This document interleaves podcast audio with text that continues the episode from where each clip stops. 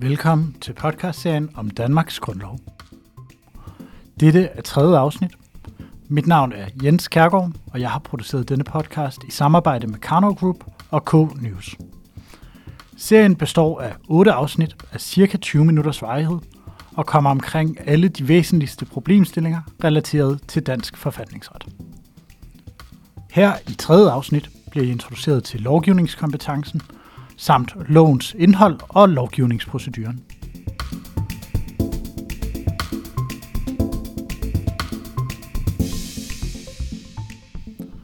Kravene til hjemlens klarhed varierer alt efter, hvad der fastsættes. Eksempelvis kan en bekendtgørelse kun fastsætte en straf for overtrædelse af bekendtgørelsen, hvis der er en klar hjemmel til at fastsætte straf i bemyndigelsesloven. Det er klart, at forvaltningsafgørelser altid skal være i overensstemmelse med loven. Men betyder det, at afgørelser skal have hjemmel i lov, eller er det tilstrækkeligt, at forvaltningen respekterer loven, det vil sige ikke træffer afgørelser i strid med loven? Og hvad med de andre retskilder, der kan have betydning? Ikke alene ved anvendelse af loven, men tillige som alternativ til loven, og kan bekendtgørelser udstedes direkte med hjemmel i grundloven? Det er den slags spørgsmål, vi skal beskæftige os med i dag her i spændingsfeltet mellem forvaltningsret og forfatningsret. Gennemgangen vil igen særligt bero på henvisninger til Dansk Statsret af Jens Peter Christensen, Jørgen Albek Jensen og Michael Hansen Jensen, samt Dansk Forfatningsret af Henrik Sæle. Indledningsvis vil vi fastslå, hvad der nærmere ligger i den almindelige lovgivningskompetence. Herefter vil vi overordnet belyse, hvilke grundlovshjemlede begrænsninger der er i lovgivningskompetencen. Derefter vil vi med det som fundament dykke nærmere ned i reglerne omkring lovgivningsmagtens enekompetence i form af for det første legalitetsprincippet og for det andet udtrykkelige grundlovsbestemmelser. Herefter vil vi gennemgå adgangen til at foretage delegation af lovgivningskompetence og begrænsningerne til at delegere i henholdsvis grundloven og en række almindelige begrænsninger i delegationsadgangen. Dernæst gennemgår vi den udøvende magt og anordningsmyndighed, herunder i relation til den udøvende magts generelle adgang til at varetage opgaver, som er fastsat i grundloven og lov, samt i begrænset omfang opgaver, der hviler på sædvane og anstaltsbetragtninger. Herefter vil vi rette blikket mod, hvordan bekendtgørelser bliver til, ophæves, og hvordan bemyndigelse til at udstede bekendtgørelser fortolkes. Derefter går vi videre til at gennemgå lovgivningsprocessen, både i relation til den almindelige procedure og mindretalsgarantierne. Endelig vender vi spørgsmålet om betydning af kundgørelse og ikrafttræden. Når man beskæftiger sig med den almindelige lovgivningskompetence, er det nærliggende indledningsvis at overveje, hvem der har den almindelige lovgivningskompetence, og hvad udstrækningen af kompetencen er. Udgangspunktet for at fastlægge den almindelige lovgivningskompetence finder vi i grundlovens paragraf tre, første punktum. Det fremgår heraf, at Folketinget og regeringen i forening besidder lovgivningskompetencen. Det indebærer, at de kan vedtage love, medmindre kompetencen udtrykkeligt er begrænset af bestemmelser på grundlovsniveau. Der kan ikke fastsættes et positivt begreb for lovgivers kompetence til at udstede love. Altså et positivt begreb for, hvad der kan være en lov. Der kan derimod opstilles et negativt begreb. Altså nogle indholdsmæssige begrænsninger i, hvad lovgiver kan lovgive om. Grundloven fastsætter selv en række grænser herfor, eksempelvis i form af sine frihedsrettigheder. Domstolene har baseret på retspraksis fået kompetencen til at efterprøve loves grundlovsmæssighed. Det er magtfordelingsmæssigt interessant, at domstolene følgelig har kompetencen til at efterprøve, om Folketinget har holdt sig inden for grundlovens rammer. Som Sæle påpeger på side tre hundrede og fem, er der, og jeg citerer, der er intet i vejen for, at en særlig grundlovsprocedure er forbundet med, at det er overladt til lovgivningsmagten at kontrollere, at love vedtages i den procedure og med det indhold, som grundloven muliggør, og at lovgivningsmagtens bedømmelse af dette spørgsmål ikke er underkastet nogen efterfølgende kontrol ved domstolen. Hertil skal det dog bemærkes, at Folketinget også selv afviser lovforslag, der er i strid med grundloven. Det fremgår af Folketingets forretningsordens paragraf seksten specifikt paragraf seksten stykke tre. I det følgende vil vi gennemgå nærmere, hvilke begrænsninger grundloven indeholder i lovgivers kompetence. Overordnet set kan disse begrænsninger inddeles i dels begrænsninger som følge af andre statsorganers kompetence, dels materielle begrænsninger og endelig andre uskrevne begrænsninger. I det følgende vil vi gennemgå disse tre typer kronologisk. Grundloven indeholder for det første en række begrænsninger som følge af andre statsorganers kompetence. Eksempelvis kan der henvises til paragraf tre, andet punktum og tredje punktum. Praktisk vigtigst ser vi det navnlig som følge af regeringens prærogativer. Eksempelvis er der regeringsprærogativerne i grundlovens paragraf fjorten om statsministerens udpegning af ministre, paragraf enogtyve om mulighed for at fremlægge lovforslag, paragraf toogtyve om stedfæstelseskompetencen og paragraf toogtredive stykke to omkring kompetencen til at udskrive valg. Virkningen af disse prærogativer er, at selvom der er en lovgivningsbeslutning, kan denne ændres blot ved en beslutning fra regeringens side. Det bemærkes hertil, at Sæle mener, at prærogativerne ikke nødvendigvis har den betydning i dag, og derfor må prærogativerne anskues hver for sig med henblik på at se, om der er grundlag for at opretholde prærogativet som regeringens ene kompetence i dag. Der henvises i denne forbindelse til Sæle side to hundrede toogtredive. Her fremhæver Sæle eksempelvis at prærogativet i grundlovens paragraf fjorten om, at statsministeren udpeger ministre, kan gennembruges af Folketinget, således at Folketinget binder ressortfordelingen. I midlertid er der et konkret eksempel vedrørende paragraf fjorten, hvor der faktisk blev lovgivet om placering af et område hos et bestemt ministerium. Konkret var der tale om, at administrationen af en havmiljøplan i nitten syvogfirs i modstrid med regeringens ønske blev placeret i Miljøministeriet i forbindelse med vedtagelsen af en lov. Umiddelbart efter lovens ikrafttræden besluttede statsministeren at ændre administrationen af sagsområdet.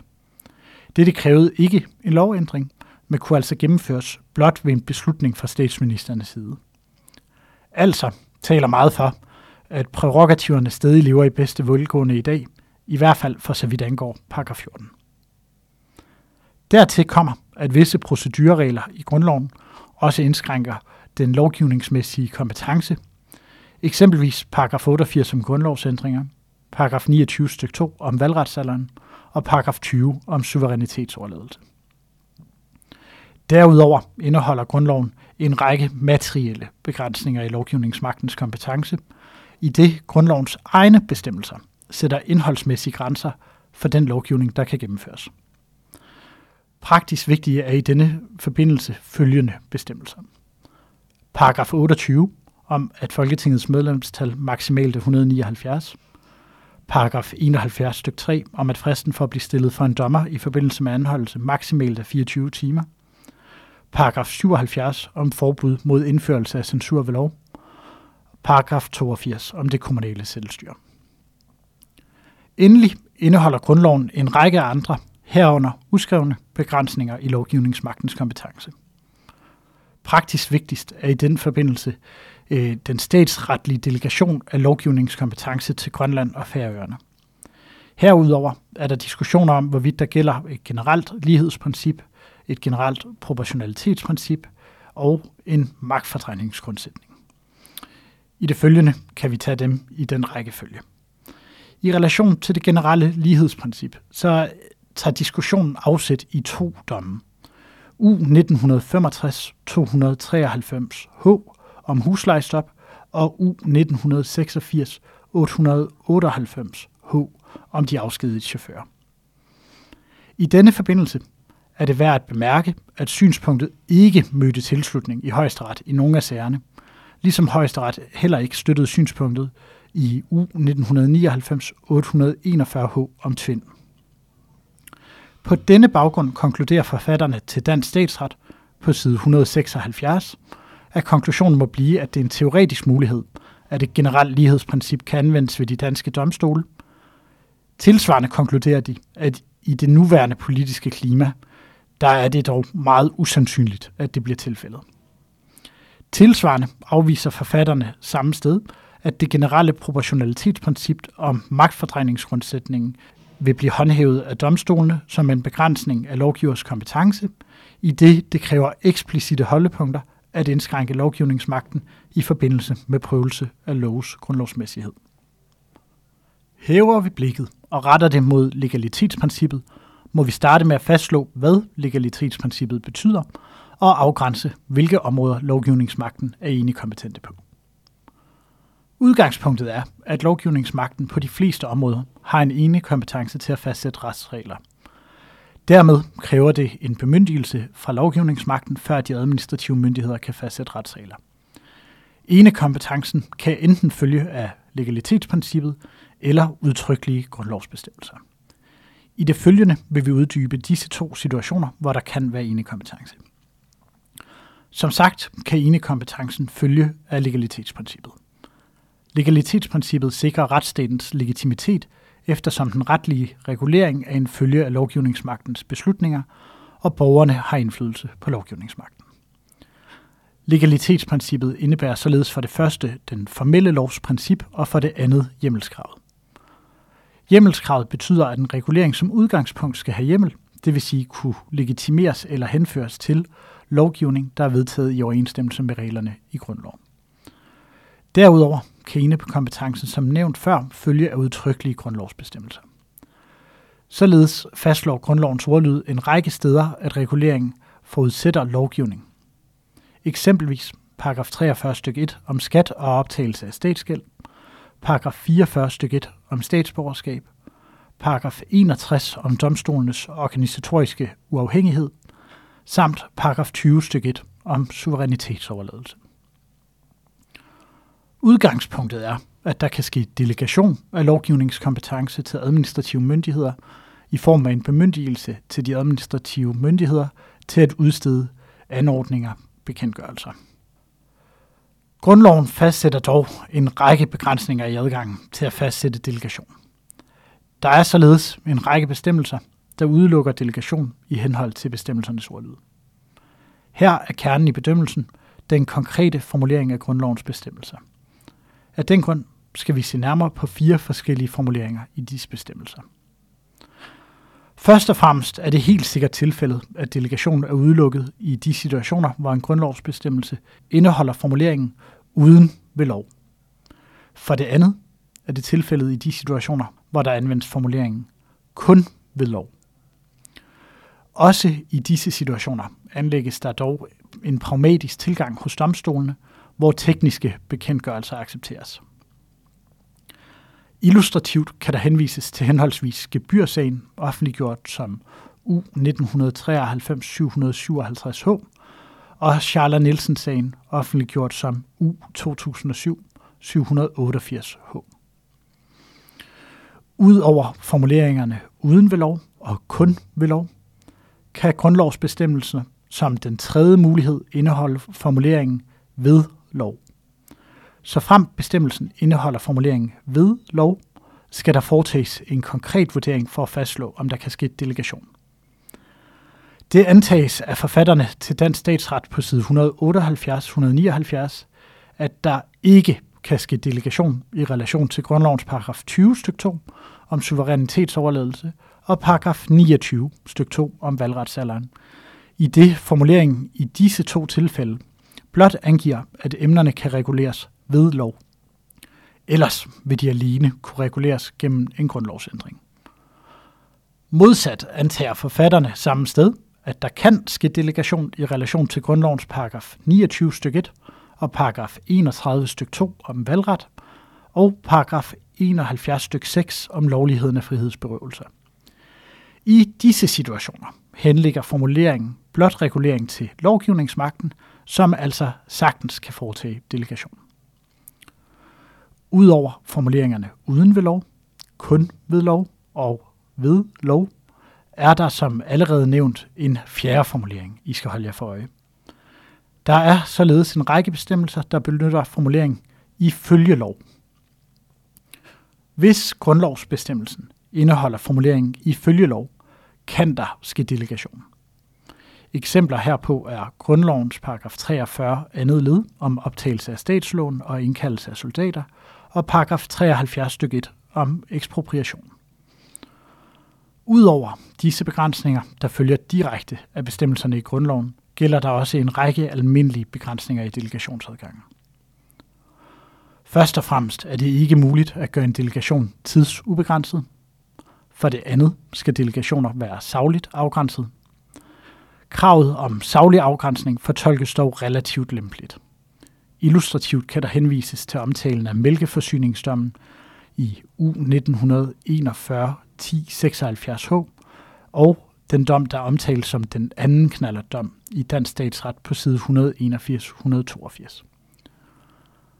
Derudover er det relevant at være opmærksom på, at der findes forskellige typer af bemyndigelse. Normalt bemyndiges myndigheden til at udstede regler, der præciserer, supplerer eller gennemfører den pågældende lov. Men den kan også bemyndige til derogation, det vil sige til at fravige eller ændre en lov. Bemyndigelse til at gennembryde andre love kaldes for stærk derogation. Er der tale om stærk derogation, skal det klart fremgå af bemyndigelsesloven. Et nyere eksempel herpå er den første coronalov. Endelig er delegation til private anerkendt i praksis, til trods for, at det giver anledning til visse principielle betænkeligheder. Det kræver dog udtrykkelig lovhjemmel. Med det på plads kan vi gå videre til den udøvende magt og anordningsmyndighed. Her bør det overvejes, hvordan den udøvende magt, herunder grundlovens paragraf tre, andet punktum og regeringsprærogativerne, hænger sammen med den udøvende magts adgang til at udstede bekendtgørelser eller anordninger. Udgangspunktet er, at den udøvende magt kan varetage opgaver, som er fastlagt i grundlov og lov, samt i begrænset omfang opgaver, der hviler på sædvane og anstaltsbetragtninger. Endelig har den udøvende magt en snæver adgang til at udstede selvstændige anordninger med hjemmel i grundlovens paragraf tre, andet punktum. Hjemlen for udstedelse af anordninger eller bekendtgørelser kan altså være fire forskellige ting.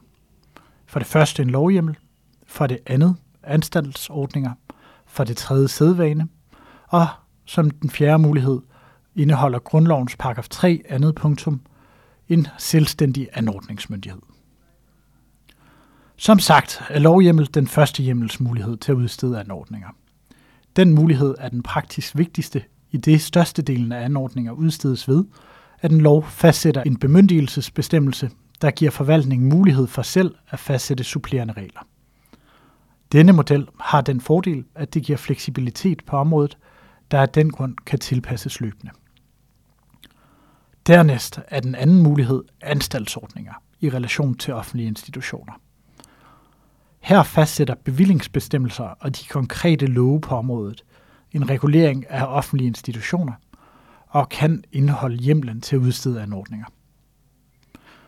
Men derudover kan der også uden hjemmelig lov udstedes yderligere bekendtgørelser, såfremt det er begrundet i institutionernes formål samt et proportionelt indgreb. Med henblik på at få det illustreret, kan der henvises til omtalen i Dansk Statsret på side to hundrede femten til to hundrede sytten af blandt andet den sag, de omtaler som Hundevend-sagen og offentliggjort som U nitten otteogfirs syv hundrede enogtredive, samt sagen om bøn på A M U-centret, offentliggjort som U to tusind og et treogfirs. Herudover var der som den tredje mulighed sædvane. Sædvane kan således også udgøre hjemmel til at udstede anordninger. Endelig er der som den fjerde mulighed grundlovens paragraf tre, andet punktum, om selvstændig anordningsmyndighed. Det bemærkes her indledningsvis, at Sæle ikke mener, at henlæggelsen af den udøvende magt til regeringen i grundlovens paragraf tre indebærer, at regeringen derved tillægges en selvstændig kompetence til, uden om Folketinget at udstede bekendtgørelser. Der henvises her til side to hundrede og fem, hvor Sæle anfører, at tilhængerne af synspunktet gør sig skyldige i det, han kalder overdreven hjemmelsdækning. Modsat antager forfatterne til Dansk Statsret, at der findes et meget begrænset område, hvor regeringen kan udstede anordninger umiddelbart med hjemmel i grundlovens paragraf tre, andet punktum. Denne adgang rækker blot ikke til at gribe ind i borgernes retsforhold, ifølge forfatterne. Dette antages efter en gennemgang af Bille Brahe-sagen, offentliggjort som U nitten tres tre hundrede sytten H, og to domme relateret til flagbekendtgørelsen, den såkaldte Sovjet-flagsag med domsnummer U nitten fireogtredive ti toogfyrre H og den såkaldte D D R-flagsag med U nitten syvoghalvfems tre hundrede treoghalvtreds. Forfatterne til Dansk Statsret antager således på baggrund af disse domme, at det er tvivlsomt, om regler udstedt på baggrund af den selvstændige anordningsmyndighed kan håndhæves strafferetligt. Det bemærkes hertil, at der efter publiceringen af bogen den syvende november to tusind og toogtyve er afsagt en dom ved Vestre Landsret om straf for overtrædelse af flagbekendtgørelsen. Dommen er endnu ikke publiceret, men et resumé af dommen kan fremsøges under Vestre Landsrets journal nummer V L S fireogtyve tooghalvtreds enogtyve. Dommen omhandler flagning med det amerikanske flag, herunder specifikt spørgsmålet om, hvorvidt det er i strid med flagbekendtgørelsen. Flagbekendtgørelsen blev udstedt den tiende april nitten femten af den daværende radikale justitsminister Carl Theodor Sæle med henblik på at værne om dansk neutralitet. I bekendtgørelsen hedder det således følgende: i tilslutning til de gældende bestemmelser, jævnfør kongelig resolution af syvende juli atten fireoghalvtreds, bekendtgjort ved Justitsministeriets cirkulære af den anden august atten fireoghalvtreds, forbydes det her i landet at hejse andet flag end Dannebrog, ligesom det forbydes under åben himmel samt i gæstgiverier, beværtninger og andre offentligt tilgængelige lokaler, at benytte krigsførende magters flag, være sig til udsmykning eller på anden måde. Det bemærkes hertil, at flagbekendtgørelsen havde sin oprindelige hjemmel i en kongelig resolution, og altså dermed er udstedt på baggrund af den selvstændige anordningsmyndighed. I sagen finder Vestre Landsret, at en mand fra Kolding er skyldig for overtrædelse af straffelovens paragraf et hundrede og ti c for at flage med U S A's nationalflag Stars and Stripes i sin baghave. Altså accepterer Vestre Landsret, i modsætning til byretten, at flagningen var en strafbar handling i henhold til flagbekendtgørelsen. Senioranklager Johnny Nyman Jensen fra statsadvokaten i Viborg udtaler efter dommen er afsagt, at det grundlæggende spørgsmål i sagen var, om der var lovhjemmel, herunder om flagbekendtgørelsen var så alment kendt og anvendt, at den kan sidestilles med lovhjemmel. Det var påstanden fra anklagemyndighedens side, og det har landsretten givet medhold i.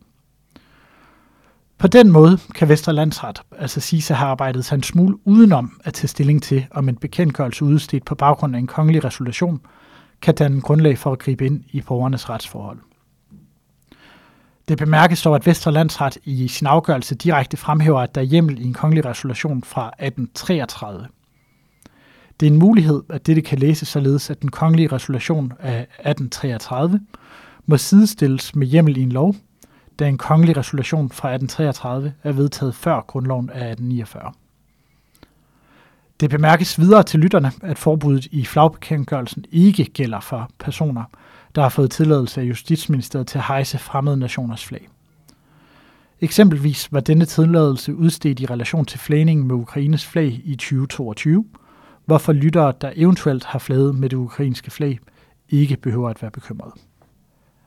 Med det på plads vil vi nu rette blikket mod, hvordan bekendtgørelser bliver til, hvordan bekendtgørelser ophæves og hvordan bemyndigelse til at udstede bekendtgørelser fortolkes.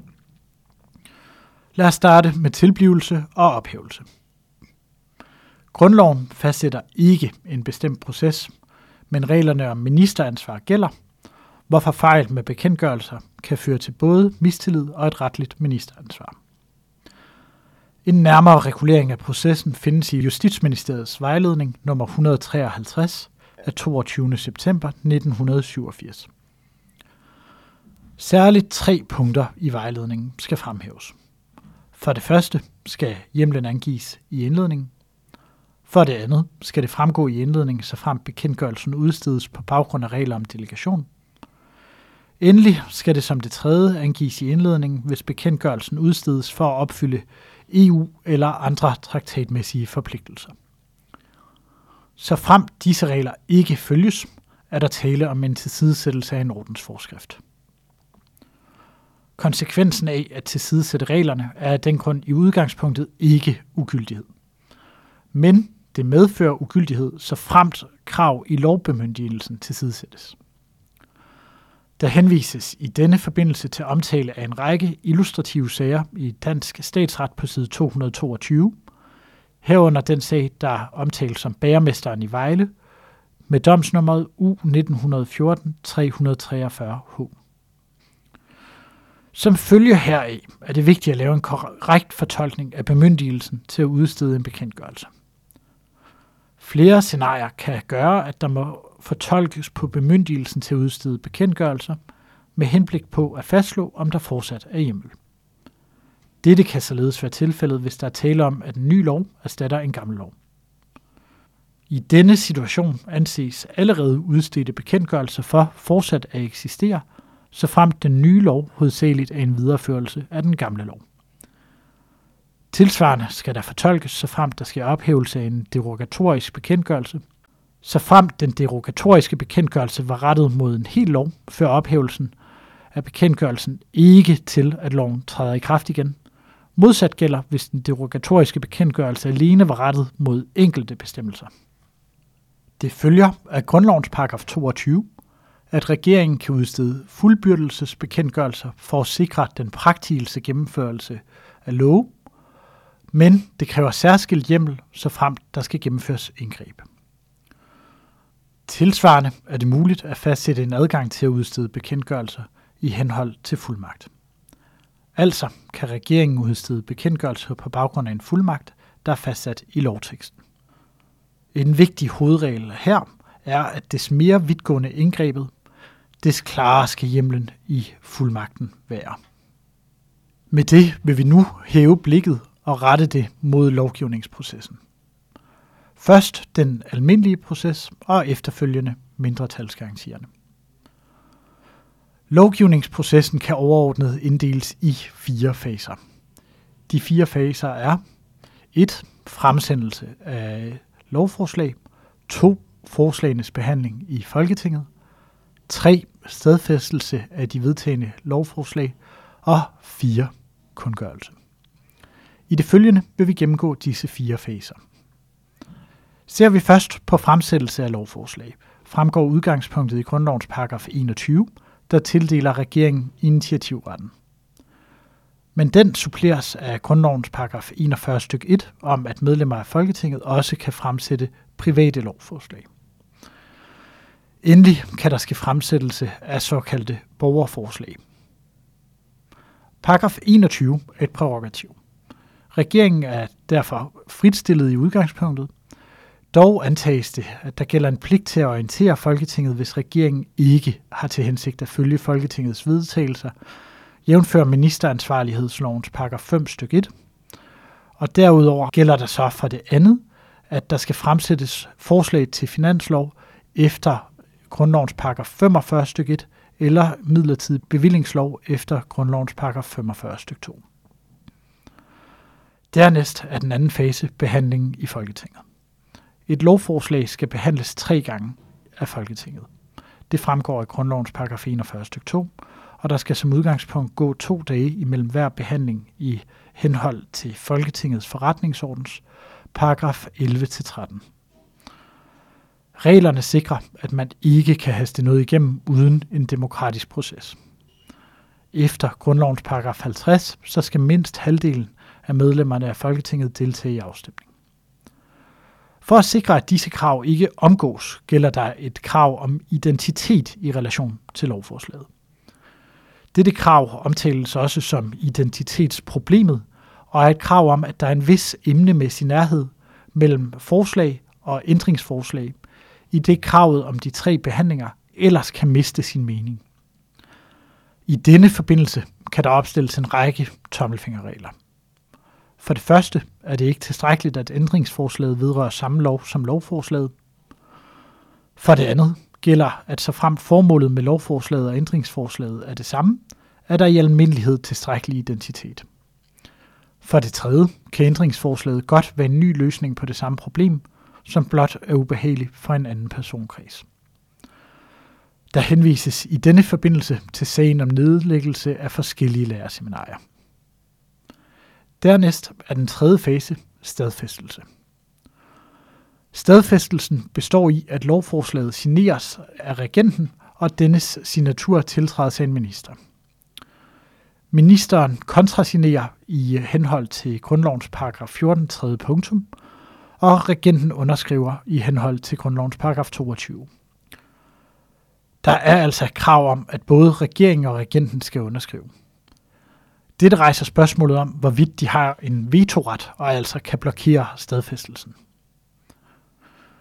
Grundlovens paragraf toogtyve fastslår efter sin ordlyd, at kompetencen til at stadfæste er et regeringsprærogativ.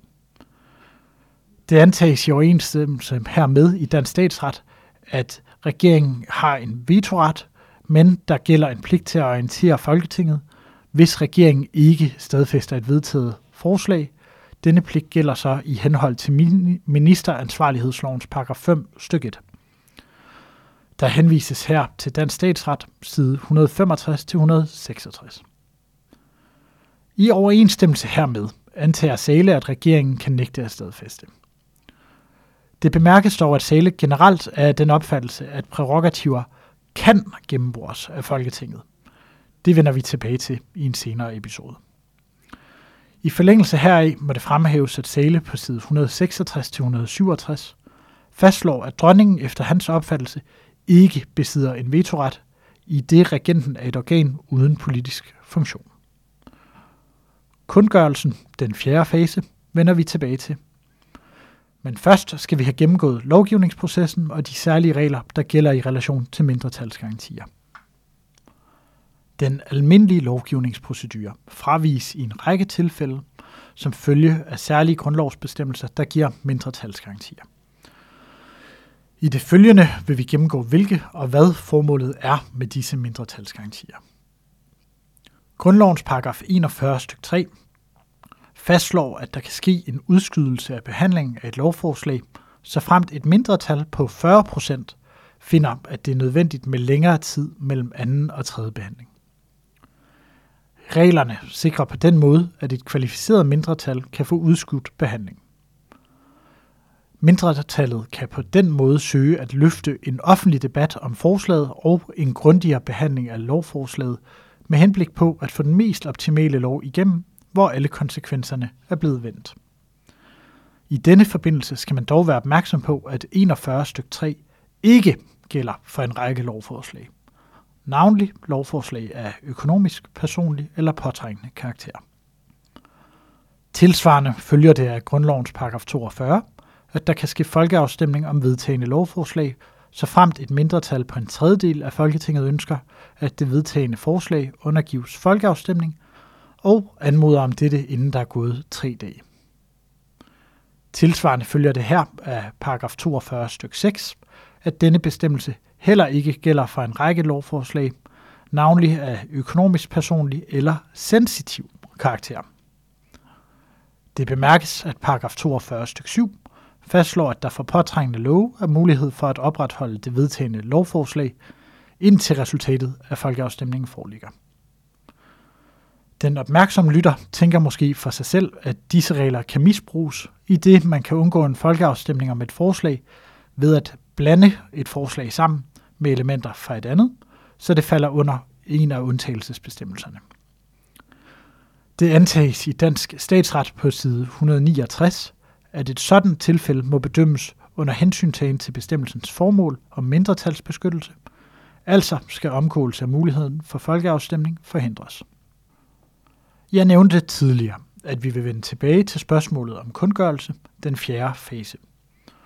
Kundgørelse er som sagt den fjerde fase, eftersom det er her, der sker en offentliggørelse af den nye lov eller lovændring. Det rejser spørgsmålet om, hvilke krav der nærmere stilles til kundgørelsesmåden, og hvilke retsvirkninger kundgørelse indebærer. At der gælder et krav om kundgørelse følger af grundlovens paragraf toogtyve, andet punktum. Det fremgår heraf, at regeringen har pligt til at sikre, at den stadfæstede love kundgøres med henblik på at sikre borgernes retssikkerhed. Kravet antages også at omfatte bekendtgørelser. Derimod regulerer grundloven ikke kundgørelsesmåden. Måden, hvorpå der skal ske kundgørelse, reguleres af lovtidendeloven. Lovtidendeloven fastslår, at alle love og bekendtgørelser som udgangspunkt skal indføres i lovtidene. Særlige omstændigheder kan føre til, at bekendtgørelser ikke kundgøres i lovtiden. Eksempelvis gælder der særlige regler for kundgørelser af bekendtgørelser udstedt af stedlige myndigheder. Som et andet eksempel kan en lov fastslå, at en bekendtgørelse, der udstedes på baggrund af loven, skal kundgøres på en anden måde. Som et tredje eksempel er ledelsen, der står for offentliggørelsen af bekendtgørelser, der udstedes på baggrund af anstaltsforhold. Tilsvarende regulerer grundloven heller ikke kundgørelsens retsvirkninger. Dette spørgsmål reguleres af lovtidendelovens paragraf tre. Det følger heraf, at den pågældende lov eller bekendtgørelse træder i kraft ved starten af det følgende døgn, medmindre loven eller bekendtgørelsen selv fastsætter et andet ikrafttrædelsestidspunkt. Eftersom kundgørelse netop indebærer, at der sker en offentliggørelse af den nye lov eller lovændring, er der en nær sammenhæng mellem kundgørelseskravet og adgangen til at give lov eller bekendtgørelser tilbagevirkende kraft. Der sondres i denne forbindelse mellem materiel tilbagevirkende kraft og formel tilbagevirkende kraft. Materiel tilbagevirkende kraft er den situation, hvor loven eller bekendtgørelsens materielle ikrafttræden er før kundgørelsestidspunktet, det vil sige virkningen indtræder før kundgørelse. Dette spørgsmål reguleres ikke i grundloven. I relation til strafregler er det forbudt at lave dem med materiel tilbagevirkende kraft, i medfører både Danmarks folkeretlige forpligtelser, straffeloven og I M A K. I relation til andre love kan de godt materielt set tillægges tilbagevirkende kraft, også selvom det er bebyrdende love. Det kræver dog, at tungtvejende hensyn gør det nødvendigt. Illustrativt er virkningstidspunktet i love om afgiftsforhøjelser i flere tilfælde blevet fastsat til tidspunktet for lovforslagets fremsættelse i Folketinget. I relation til formel tilbagevirkende kraft dækker begrebet over, at loven eller bekendtgørelsen håndhæves af myndighederne over for borgerne efter vedtagelse, men før kundgørelsestidspunktet. Efter en diskussion af den statsretlige teori og tøbrudssagen U nitten otteoghalvtreds til nitten femoghalvtreds ender forfatterne til Dansk Statsret på side et hundrede fireoghalvfems med at konkludere, og jeg citerer, at en retsforskrift, der angiver at være trådt i kraft, men som endnu ikke er blevet formelt kundgjort, efter omstændighederne kan tages i anvendelse af myndighederne. I forbindelse med vurderingen af, om disse omstændigheder tilsiger dette resultat, er det væsentligt at lave en konkret vurdering af den foreliggende sag. De momenter, der navnlig skal inddrages, er først og fremmest, om lovforslaget eller bekendtgørelsen er henholdsvis endelig vedtaget eller udstedt. Dernæst tilsiger retssikkerhedshensyn, at der ikke kan ske håndhævelse af en endnu ikke kundgjort bebyrdende lov eller bekendtgørelse, som borgeren heller ikke på anden måde er gjort bekendt med. Er der tale om en bebyrdende lov eller bekendtgørelse, skal borgeren være blevet gjort bekendt med det på anden måde, og der skal være klarhed i retsgrundlaget. Modsat må det antages, at såfremt borgeren er fuldt informeret om den pågældende forskrift, er retsbeskyttelseshensynene efter grundlovens paragraf toogtyve opfyldt.